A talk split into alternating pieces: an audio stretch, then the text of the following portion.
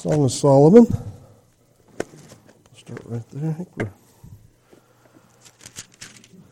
uh, chapter four.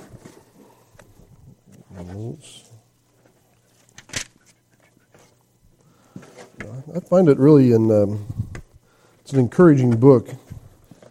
And I think it's one that I should go through often because it does, especially here in these few sections, really gets practical. I, I think. And, um, and again, this is one interpretation out of many. Um, uh, and, then, and again, uh, so take it with that. And so um, I would challenge you read it and, and, for yourself and see how you make it make sense. And so, uh, but this is the way that at least I see it. And so, just as a quick review, uh, you have Solomon, you have the shepherd, you have the Shulamite, you have the harem, or also called the daughters of Jerusalem. Uh, she's been taken. Solomon's trying to win her to be one of his next brides. Uh, but she loves the shepherd, and the shepherd says he's going to come back for her and get her, and so she is waiting for him. Uh, uh we're going to be chapter 4.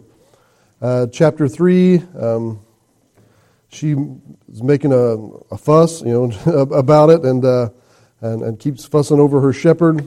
Solomon decides to put on a show for her so that she could see you know, who he is, and he wants to impress her.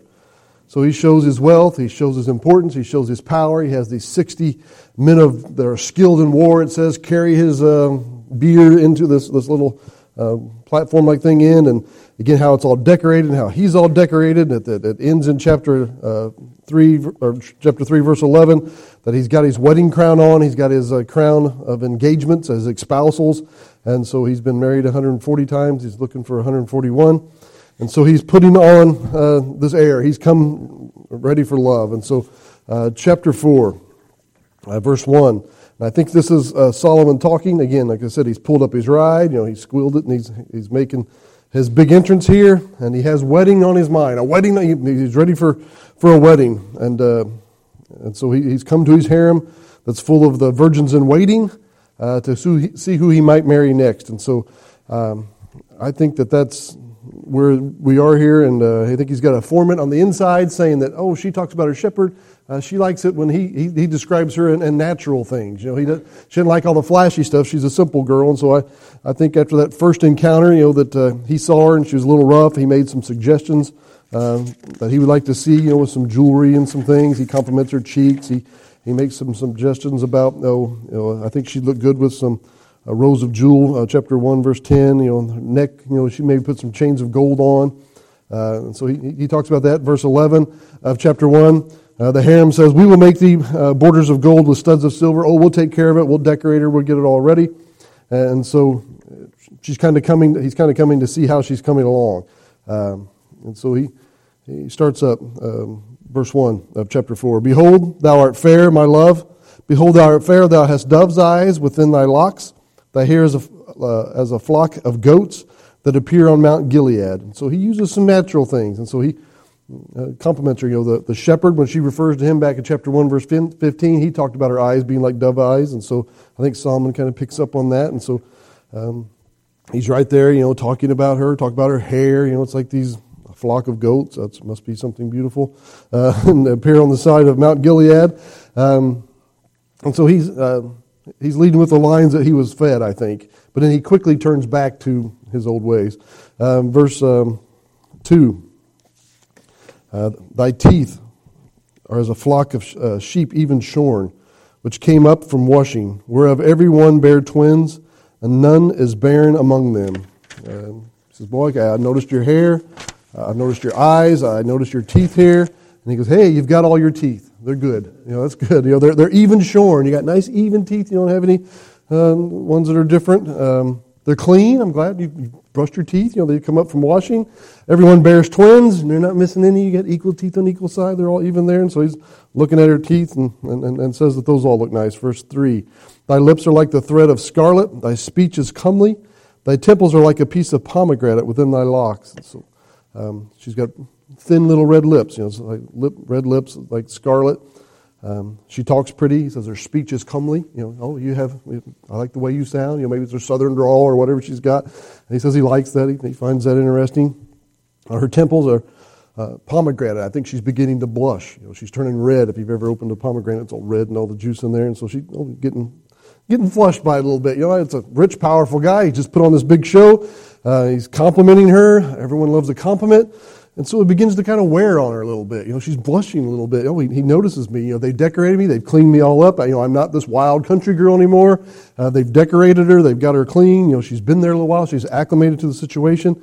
And so now he begins to compliment her, and she begins to cave just a little bit, maybe.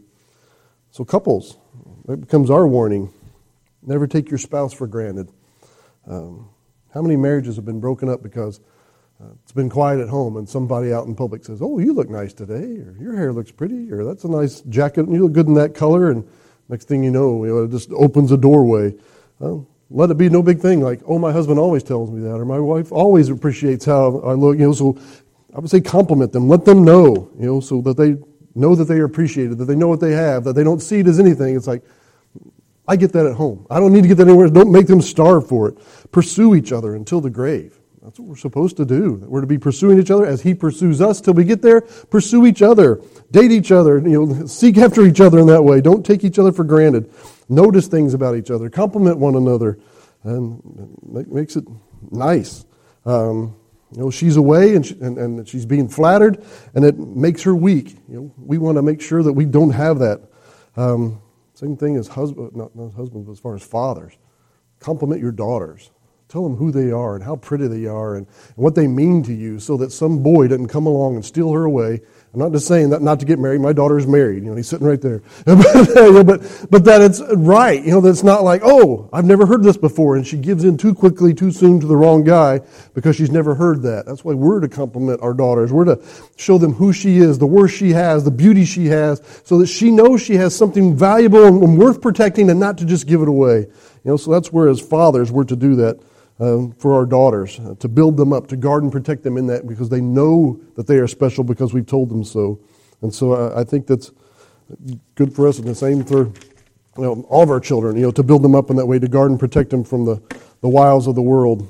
Because there's been too many girls that I've known that said they had standards, said they were going to stand for something, and the first boy that came around and complimented them, how first they gave away something that was very precious. You know, so don't you know guard that, safeguard that by telling them how beautiful and how special they are, so that it, you know some little boy doesn't come along and just steal it. Um, verse four continues on. It says, "Thy neck is like the tower of David." Um, the tower of David builded uh, for an armory, whereupon there hang a thousand bucklers and all shields of mighty men. So maybe she has uh, this.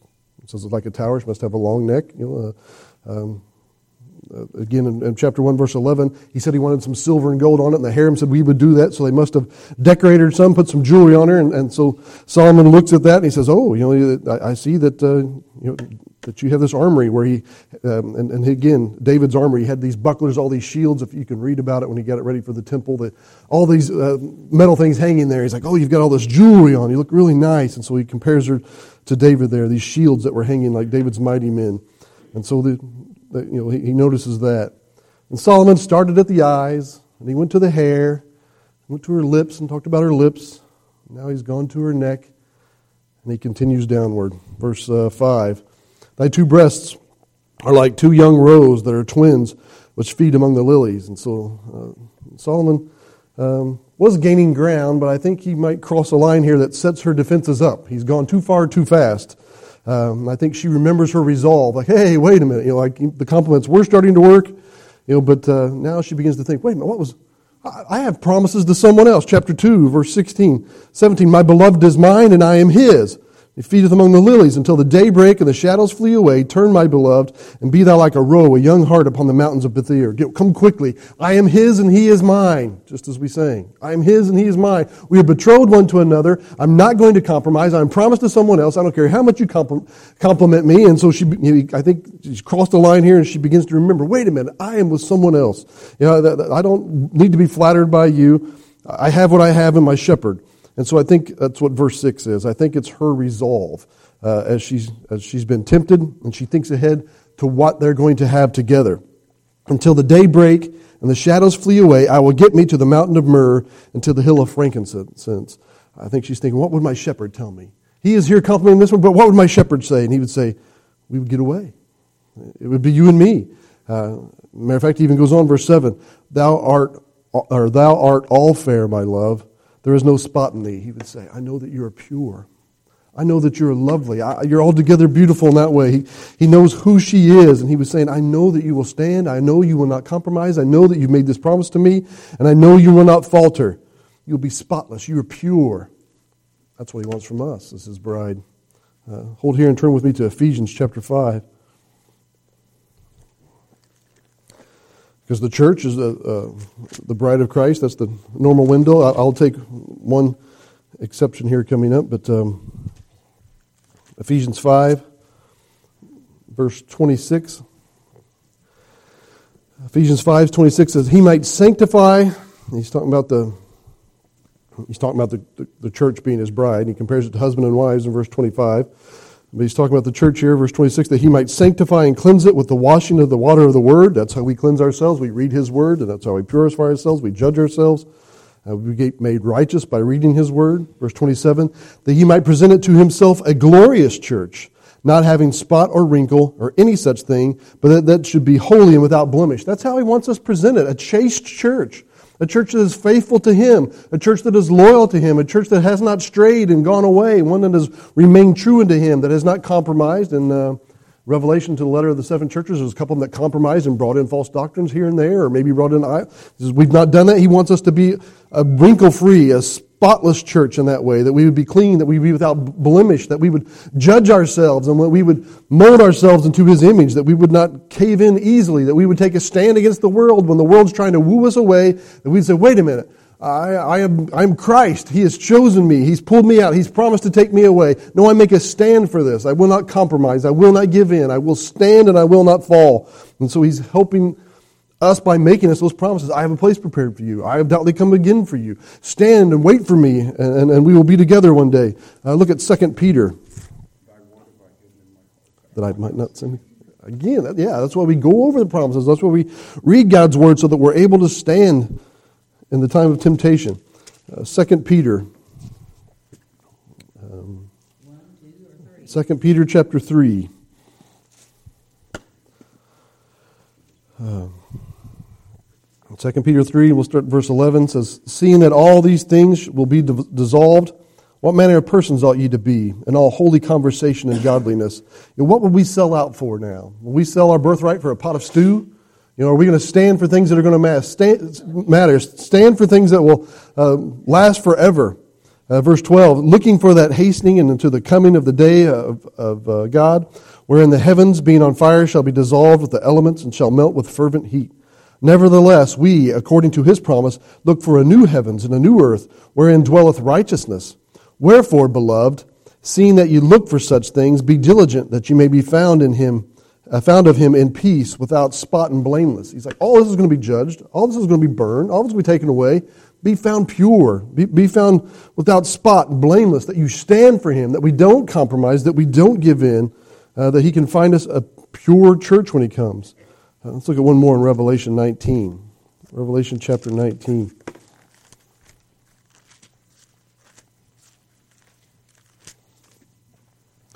Um, I, I, think at this point, um, without looking at all the verses, I'll just reference them. Uh, in Revelation 19, I think that the, the rapture of the church is a pre trib rapture. I think that we are, um, any moment, any time, we'll be taken out of here. We'll go together to be with Him. He takes the bride of Christ away. The, uh, the bride would be full, and He takes us. That'll be the full harvest.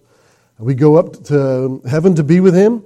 And I think that we are then at the Bema Seat judgment. We'll go before Him and He will judge our works, not our salvation. We are there. We are saved uh, by faith through Jesus Christ. That foundation He has laid. No one else can lay it. It's the things we did. You know, it's the Bema Seat is the rewards for running the race. It's the prizes at the end. It's not whether you're in the Olympics. It's that you won the Olympics, those prizes. And so we get judged by that. That's 1 Corinthians 3 and those things. That's the wood, hay, stubble, gold, silver, precious things that are tried by fire. And so we go through that and that purges all of our sin where we failed Him, where we were disobedient. Maybe we did it for pride and we did it for vainglory, the wood, hay, stubble. We did it for other people to see. And, and He judges it to the point where it gets all burned down to where what is truly left and then that is our reward. And He rewards us, whether, you know, whatever it may be. Some it says suffer loss. They don't lose sal- salvation, uh, but they lose any reward that they might have, any standing that they might have as far as in, in service throughout the millennial reign and further and serving the King. Uh, but we are judged in that way. You know, it's not, it's, we're sad in that we didn't do something for him um, if, we, if we lose it, but we have crowns to cast his feet if we have it the other way. So we get to the end of that. So we've been purged, we've been purified, everything's been tested and tried. And then right at the end, before he comes down for his honeymoon, in a sense, before he comes down to set up his house on the new heavens and the new earth for that thousand year reign, there's the marriage ceremony. That's what's in Revelation 19. And so we've gone through that judgment. We've been purged. We've been purified. We've already had our sins forgiven through Jesus Christ. Now it's our righteous acts that have been um, crystallized. Uh, we sang this morning uh, that it was burned like dross, you know, made, made it better. And, and so that's where we are. So Revelation 19, verse 7 says, Let us be glad and rejoice and give honor to him. For the marriage of the Lamb is come, and his wife has made herself ready, because we've been through that judgment, because we've had that time during the seven year tribulation that he's um, we've had the Bema seat. Verse 8 And to her was granted that she should be arrayed in fine linen, clean and white. For the fine linen is the righteousness of the saints. See, it's the re- rewards, it's the works that, that we did since we had salvation that are, we are decorated with now for um, you know, because you loved his appearing, there's a crown for that. Because you were faithful with the talents that he's given you, he, he gives you something to wear for that. And so we are clothed in that righteousness, not a right, you know, our salvation is his righteousness. This is the, the, the other things, the fine linen here and that. And so we are without spot. We've been purged and we've been made ourselves ready. And so now he has this pure bride. Verse 9, and he saith unto me, Right, blessed are they which are called into the marriage supper of the Lamb. And he saith unto me, These are the true sayings of God. It will happen. One day you will be in front of him. One day it'll be consummated. We'll come together. And then that's when the next part of this chapter is when he comes down and he takes the earth back. He judges them at Armageddon. He judges the world. He has that, uh, and, then it goes you know on into that. And so it, uh, we've talked about that other times. And so you know here he is presented as a spotless bride. So we're to be that way. We should not compromise. We should not be wooed by the world. Um, but it's hard. The longer he's away and the more they are slick and the more they try to win us, uh, the more we need to keep our resolve as she does. And so we need to remind ourselves, and so she has things that she can show us. Uh, let's go back to Solomon uh, chapter 4. Um, so she's thinking, what would my shepherd say? You know, Solomon's throwing all these lines at me. Solomon's got all this money. Solomon's showing me all of his power, all of his fame. You know, that, that, that lures a lot away fame, fame and, and power and money. She's like, what would my, what would my shepherd say? How would he give me that resolve? What promises do we have? And so here's what he says in verse 8 Come with me from Lebanon, my spouse. So she's thinking ahead, you know, when to when they're married. With me from Lebanon to look from the top of uh, Amana, from the top of Shinar and Hermon, from the lion's dens and from the mountains of the leopards. He says, This is what will happen when we're spouses, when, when we're married.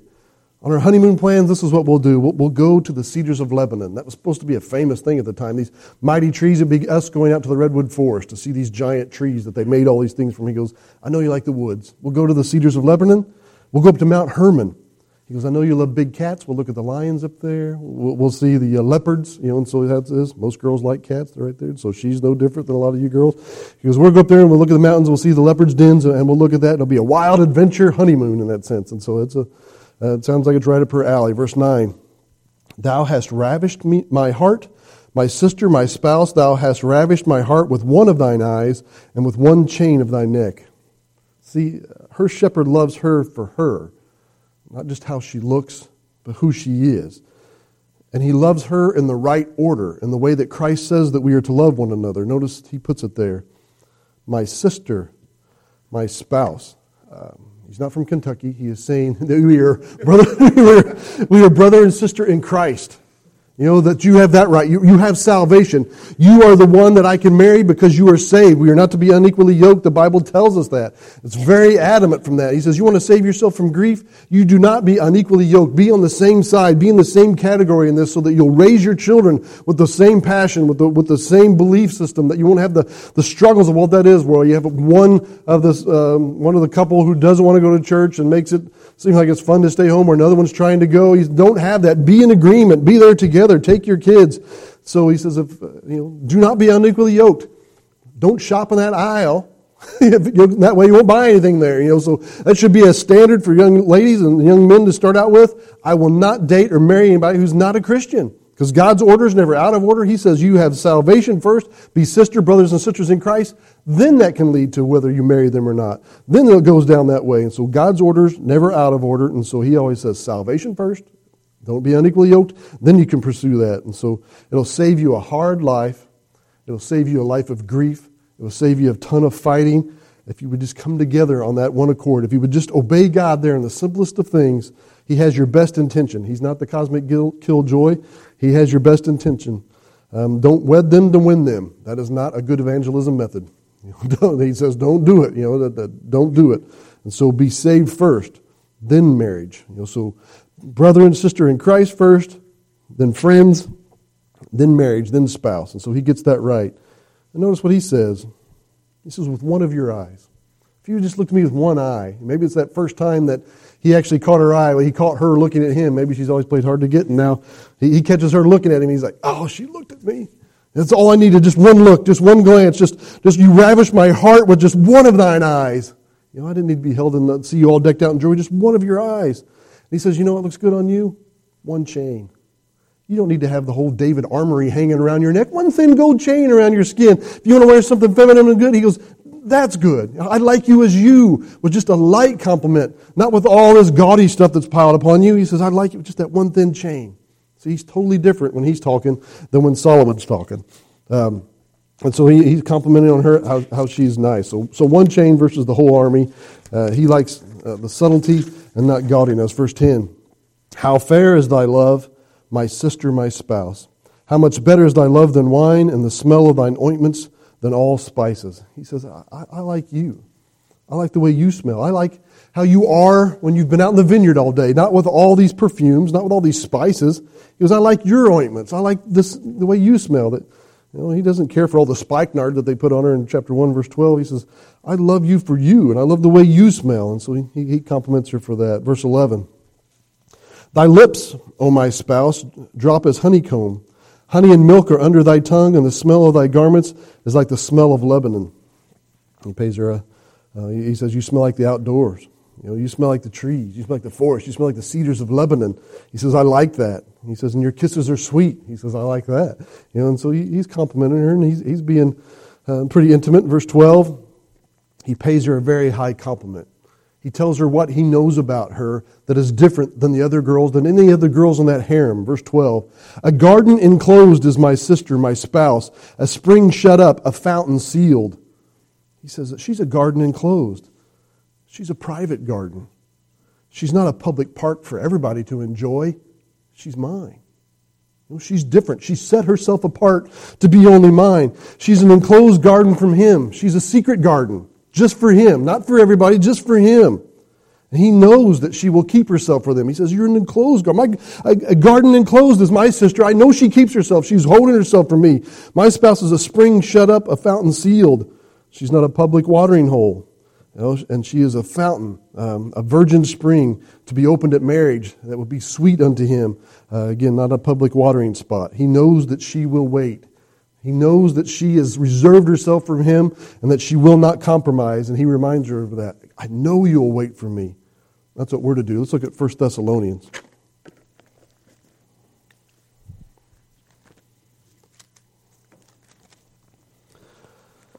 First Thessalonians chapter 1.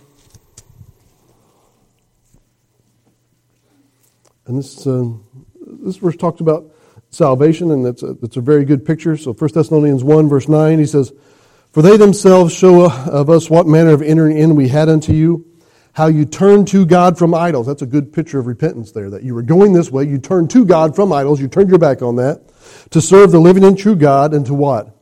And to wait, to wait for his Son from heaven, whom he raised from the dead, even Jesus, which delivered us from the wrath to come.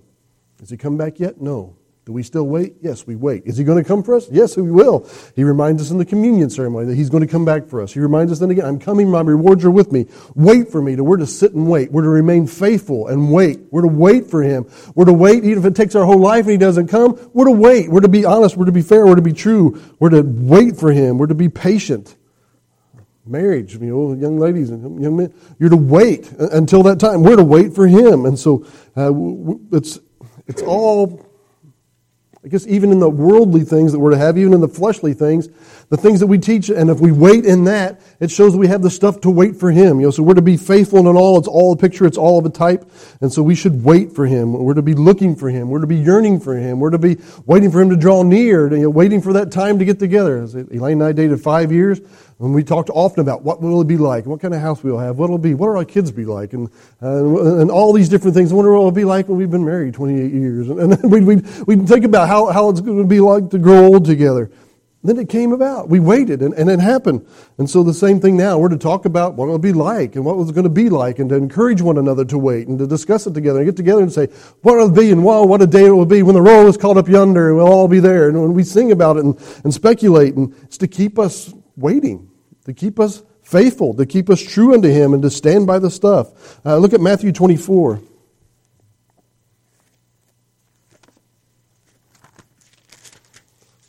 Matthew 24 is right after Christ talks about you know, the end times and when He's going to come and how that day will be. And He gives a few little parables. I'm going to jump towards the end of one here. Matthew 24, verse 44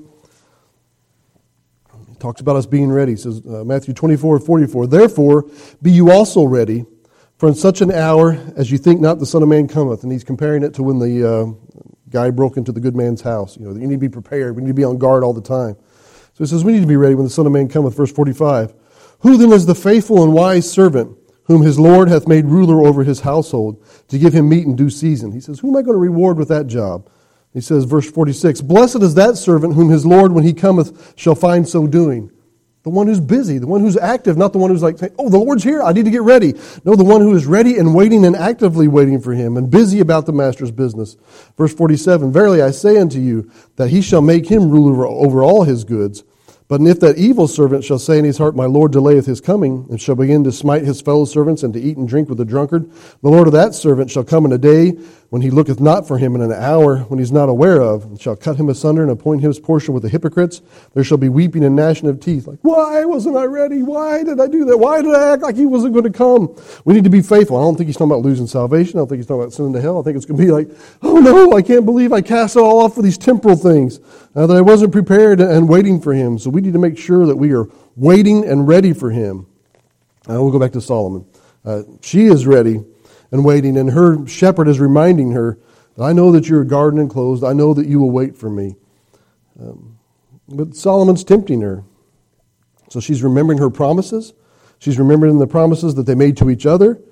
And it helps her in the time of battle. We should be there too. You know, we should have promises and re- remember what he says he will do, that he will come, that he'll be faithful, that he'll reward us. And, and rehearse those when temptation comes so that we'll stand strong. In Song of Solomon 2, verse 16, she says, My beloved is mine and I am his. He feedeth among the lilies. She remembers that vow. I am his and he is mine. And so, no, I'm not to give myself to anyone else. I am his and he is mine. I will stand. And so the shepherd continues talking here in chapter 4, verse 13. Thy plants are an orchard of pomegranates with pleasant fruits, camphor with spikenard, spikenard and saffron, calamus and cinnamon, with all trees of frankincense, myrrh and aloes, and with all the chief spices. A fountain of gardens, a well of living waters, and streams of Lebanon.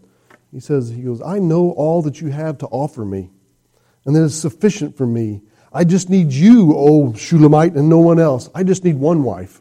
And I know that you have enough to sustain me. And he lists all these plants as if it's all of her good things.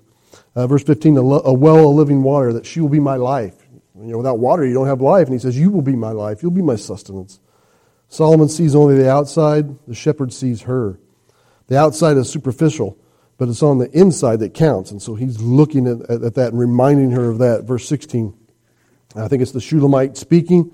And she's saying, Oh, come quickly as she dreams about this day. Uh, verse 16 Awake, O north wind, and come, thou south. Blow upon my garden, that the spices thereof might flow out. Let my beloved come into his garden and eat of his pleasant fruits. She's basically saying, Come quickly, take me away. I want to be married. I'm tired of waiting. Come quickly, come quickly. Maranatha, as we said last week, come quickly, Lord Jesus. And so she's waiting for him to come and take it away. And remember, chapter breaks, um, men put in here. And so I think she's still dreaming about what it's like. She's saying, Boy, come and take me away. I cannot wait uh, until he comes into my garden. We are together. I'm able to give him myself, and he gives him himself. And he says, Boy, I can't wait until that time. So she thinks about, um, she's dreaming about here in chapter 5 about their wedding night, about what that will be like. And so, chapter 5, verse 1, she is seeing Um, again, dreaming about the wedding night, I want to notice here that this is the one time where God speaks. And again, uh, the world likes to think that uh, God is the cosmic killjoy, that he kills anything that's fun. That if you do anything fun, he, he says it's wrong. You know, he, has to be uh, sin for it to be fun. And yet, God is the inventor of all this. God is uh, the inventor of sex, and he tells them here to drink abundantly. And so uh, they are God's friends. And matter of fact, we'll also see that he calls them his beloved. That you are my beloved. And so here we are, um, chapter 5, verse 1. I am coming to my garden. Uh, so this is the shepherd speaking. And you notice it's uh, how possessive, you know, that she is mine. I'm coming to my garden, my sister, my spouse. Again, the right order. I have gathered my myrrh with my spice, and I have eaten my honeycomb with my honey. I have drunk my wine with my milk. And then uh, here's God speaking here. Eat, O friends, drink, yea, drink abundantly, O beloved. I think that's God speaking to them. Tell them on their wedding night, enjoy one another. It's God's gift to them. God gives the woman to the man, and God gives the man to the woman, and He says, enjoy, enjoy one another. Uh, it's just like as we said, it's God's timing and in God's order, things are right and things are perfect. It's the fire in the fireplace. The fire in the fireplace is a good thing. It warms your home. It is pleasant to look at it. It's, uh, it's, um, it's just, you know, it's just, it's just right. You know, it's a useful tool. You put it in the middle of the living room, all of a sudden you have disaster. You've got it out of where it's supposed to be. God's order is that sex should be in marriage, and that is it, and it does not happen until the honeymoon. And here God says, when you do it that way, enjoy. It's, the, it's his wedding gift at the day of the wedding. Enjoy one another. Uh, take part, oh beloved. And he tells them to eat and drink. Eat and drink abundantly, you know. And so uh, God tells them enjoy one another. And so it becomes a right blessing, and it's not a sin. If you do it before then, it's a shame. You do it in the right order, it's a blessing. And it's something that you don't have to be ashamed over. It's something that you should enjoy in that way. And so, um, again, it just shows how God is versus how the world wants to paint him. It's just that they want to take things outside of his parameters and change all that. And God says, No, my way is the right way. You do it my, my way. I will bless you and I will encourage you in that. And so uh, I like that. Verse 2. Um, I think it's the Shulamite speaking. She says, I sleep, but my heart waketh. It is the voice of my beloved that knocketh, saying, Open to me, my sister, my love, my dove, my undefiled, for my head is filled with dew, and my locks with the drops of the night. And so I think as time's gone on, you know, she's dreamed about, she, she's, she's stayed off Solomon. Uh, she's gone to her bed. Mine has a paragraph marker there, maybe yours does. And, um, and so she's in her bed chambers and she says, I'm sleeping. And she's been dreaming about their honeymoon, how that was going to be, and what it would be like on their wedding night. And um, he's come for her. And it's really him. Because look what he calls her. We know it's him because he calls her my sister my love, my dove. We've talked, you know, he's used those terms before. My undefiled. He knows that she stood. You stood your ground. You stood for me. I know you were standing your ground for me. He knows what you've done. He knows how faithful she's been. He calls her all the right names. So I think this is the shepherd. And he says that um, my hair is filled with dew, my locks with drops of the night. It's like he's been waiting outside, waiting to that perfect time. The morning dew's upon him. His hair is wet. And he is saying, Come, now's the time. I'm, I'm coming to get you. Verse 3. She says, I have put off my coat. How shall I put it on? I have washed my feet. How shall I defile them?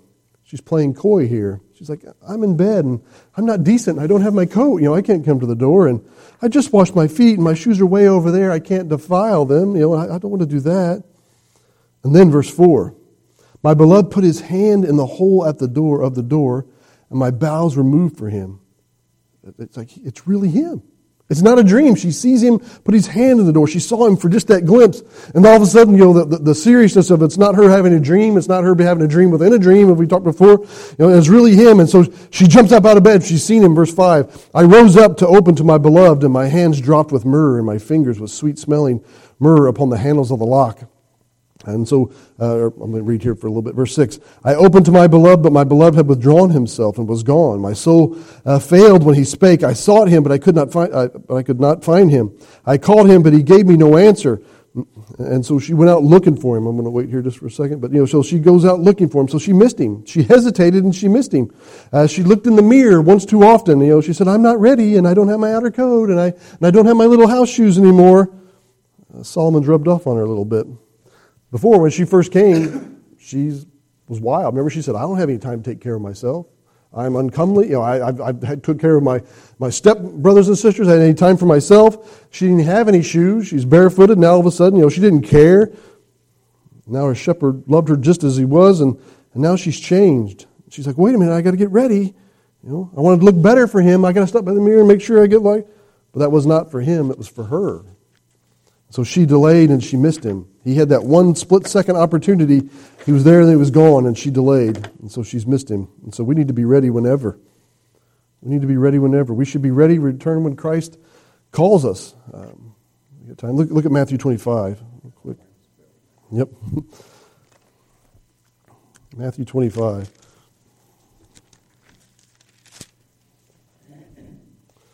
Matthew 25, 1 says, Then shall the kingdom of heaven be likened to ten virgins, which took their lamps and went forth to meet the bridegroom. Five of them were wise, and five were foolish. They that were foolish took their lamps, and took no oil with them. But the wise took oil in their vessels with their lamps, and while the bridegroom tarried, they all slumbered and slept. And at midnight there was a cry made, Behold, the bridegroom cometh, get you out to meet him. And so they'd have a guy come through town, he would yell out, it would be, uh, that's how weddings were, it would be unannounced. And they'd all know the season was ready, but they didn't know exactly when, and that was part of his surprise. He would come and he would surprise them, and they would all fall into this like little parade line as he would go around, and then they would march into the, to the wedding. And so he, he calls them to come out. Verse 7. Then all those virgins arose and trimmed their lamps, and the foolish said unto the wise, Give us of your oil, for our lamps have gone out. But the wise answered, saying, Not so, lest we be not enough for us and you, but go you rather to them that sell and buy for yourselves. And while they went to buy, the bridegroom came and they that were ready went in with him to the marriage, and the door was shut. Afterward came also other virgins, saying, Lord, Lord, open to us. But he answered and said, Verily I say unto you, I know you not. Watch therefore, for you know neither the day nor the hour when the Son of Man cometh. We need to be ready. The oil is the Spirit. We need to be not wait until it's the last minute. A lot of people will be like, well, when I start seeing tribulation type things happening, then I'll get right. Or if I see this happen, then no, don't delay. You need to be right now. yeah. We need to be ready. And we have a Patch the Pirate tape that uh, my kids listened to tons of times. It was Camp Kukawaka Woods.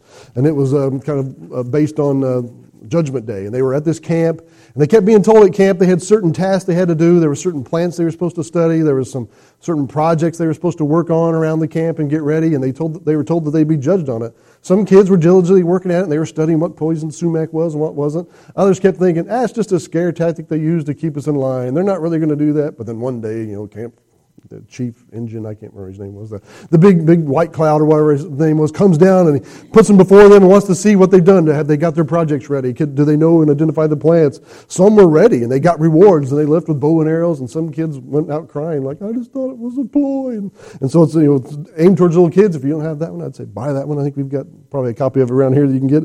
But we're to be ready. You know, some put it off and went away weeping. So we don't want to do, be that way. We need to be ready now. We need to be preparing now. Uh, we need to be ready to witness. You know, and so when the door uh, is open, when they ask, that we're ready to step right in. If you look and think it over, and you're like, I want to pray four times about speaking to them. I'm going to look for that one Bible track I think will be perfect, and maybe if I had four more verses behind that, you know, and you finally get the courage and go talk to them, you know, then the door's closed. You know, we need to be ready and just ready to engage and let the Spirit give us the answer and just be as prepared as we possibly can. Um, that'd be like her looking in the mirror. That's for us. You know, we need to trust Him and stand up. We are soldiers. We're called to war. We're to be fighting. It's an emergency.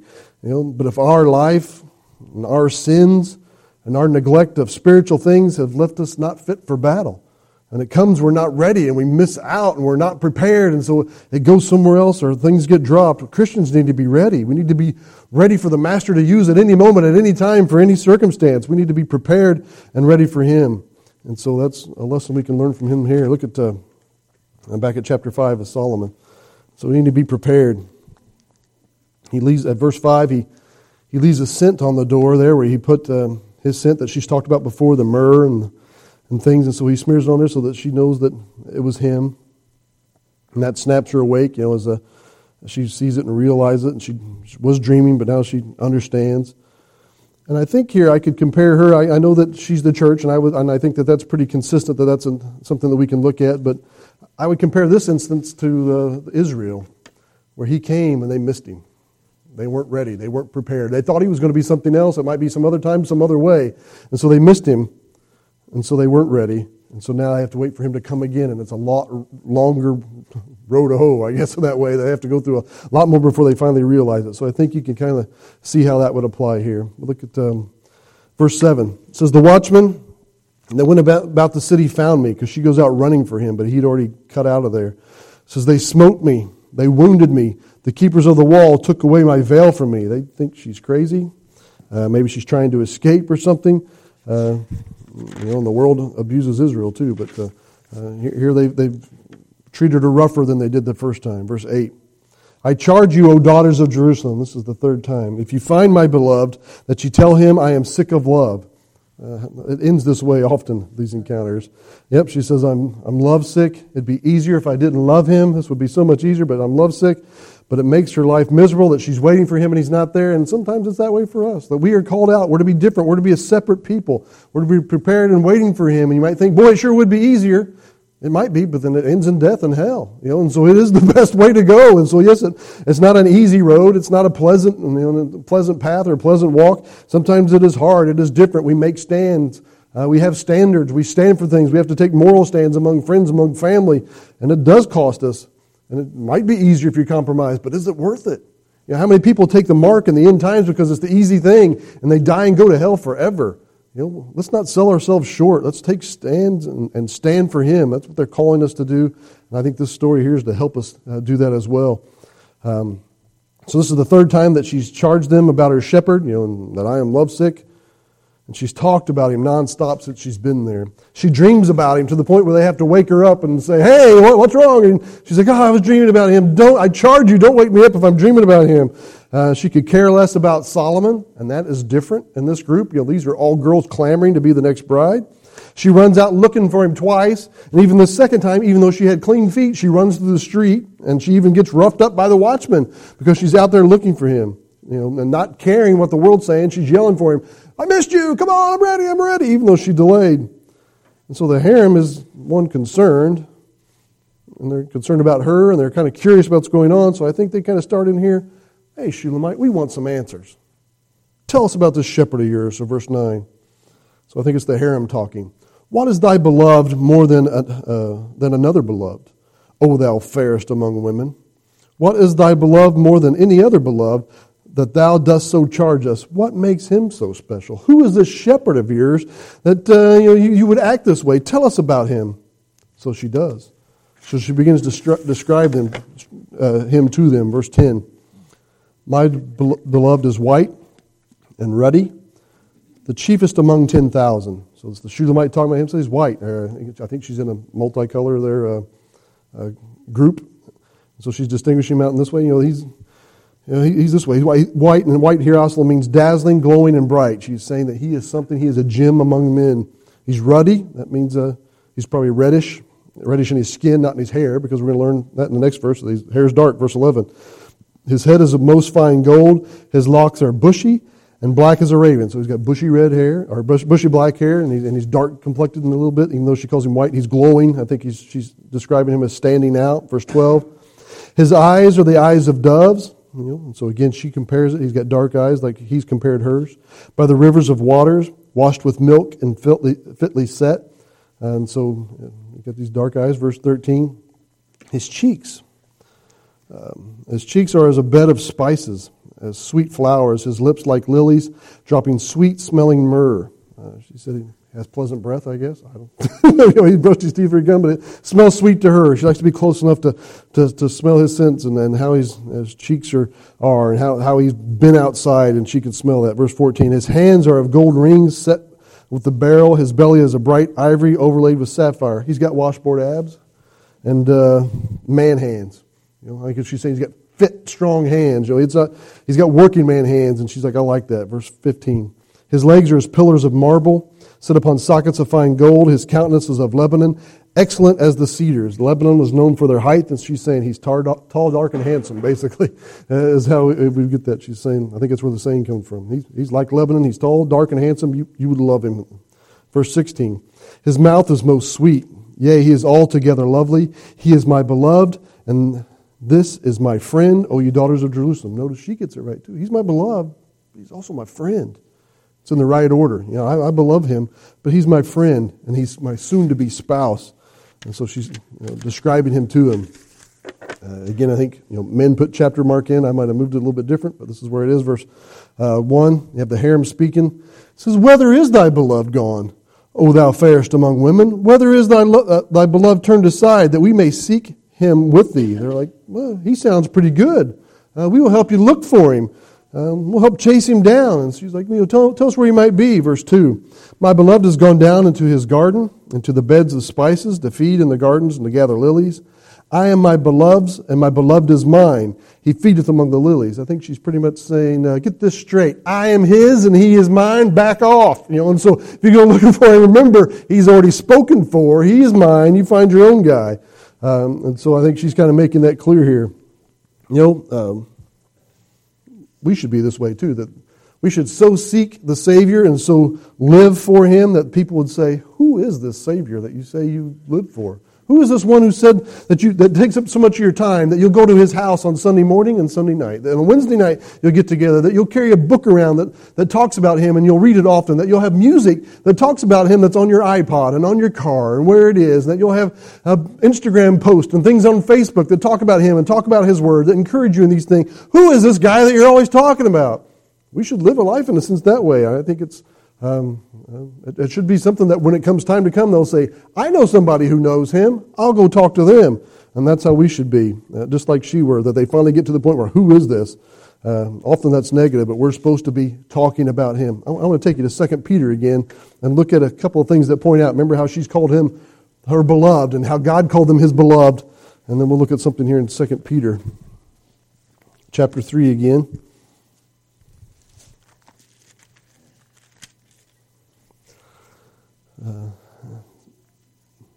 Second Peter chapter three, verse three. You know, um, if, the, if the world's wanting to know where he is, Second Peter three, knowing this first that there shall come in the last days scoffers walking after their own lust and saying, "Where is the promise of his coming? For since the fathers fell asleep, all things continue as they were from the beginning of creation." Where is this Jesus that you're always talking about? Why hasn't he come? If those prophecies are all in there, where is he? Why isn't he here? Show us to him. It's kind of like the, uh, the, Shulamite with her shepherd. She's always talking about him. Where's he going to come? And so the world treats us that way. Where is he? Where's his promise? Why hasn't he come? Does he keep his word? Verse 9. The Lord is not slack concerning his promise, as some men count slackness, but is long suffering to usward, not willing that any should perish, but that all should come to repentance. Uh, but of the day of the Lord, it will come as a thief in the night. He's going to come in when we don't expect it. He already came for her and she missed it. Will come as a thief in night, in which the heavens shall pass away with great noise, and the elements shall melt with fervent heat. The earth also and the works that are therein shall be burned up. Seeing then that all these things shall be dissolved, what manner of persons ought ye to be in all our holy conversation and godliness? We should be out, out spot and blameless. Verse 12, looking for the hastening and coming day of, uh, day of God, wherein the heavens, being on fire, shall be dissolved with the elements and shall melt with fervent heat. We should live for him and not for this world. Um, verse 13, nevertheless, we, according to his promise, look for a new heavens and a new earth, wherein dwelleth righteousness. Wherefore, beloved, that's what he's talking to us, his beloved. Just like they were beloved one to another, as God called them his beloved, we are his beloved. Wherefore, beloved, seeing that you look for such things, be diligent that you may be found in him in peace, without spot and blameless. Again, charging us uh, to live without spot and be blameless. Verse 17.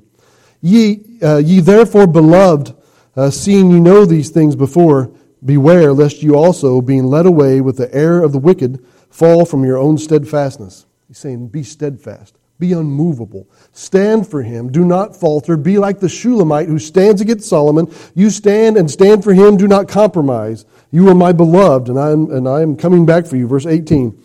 But grow in grace and the knowledge of our Lord and Savior Jesus Christ. To him be glory both now and forever. Amen. So we are his beloved. We should stand for him and stand true for him. Um, I, I, I, think that's encouraging for us. I got four minutes. I probably ought not start in the next chapter yet. But uh, so I think we'll, we'll pause there.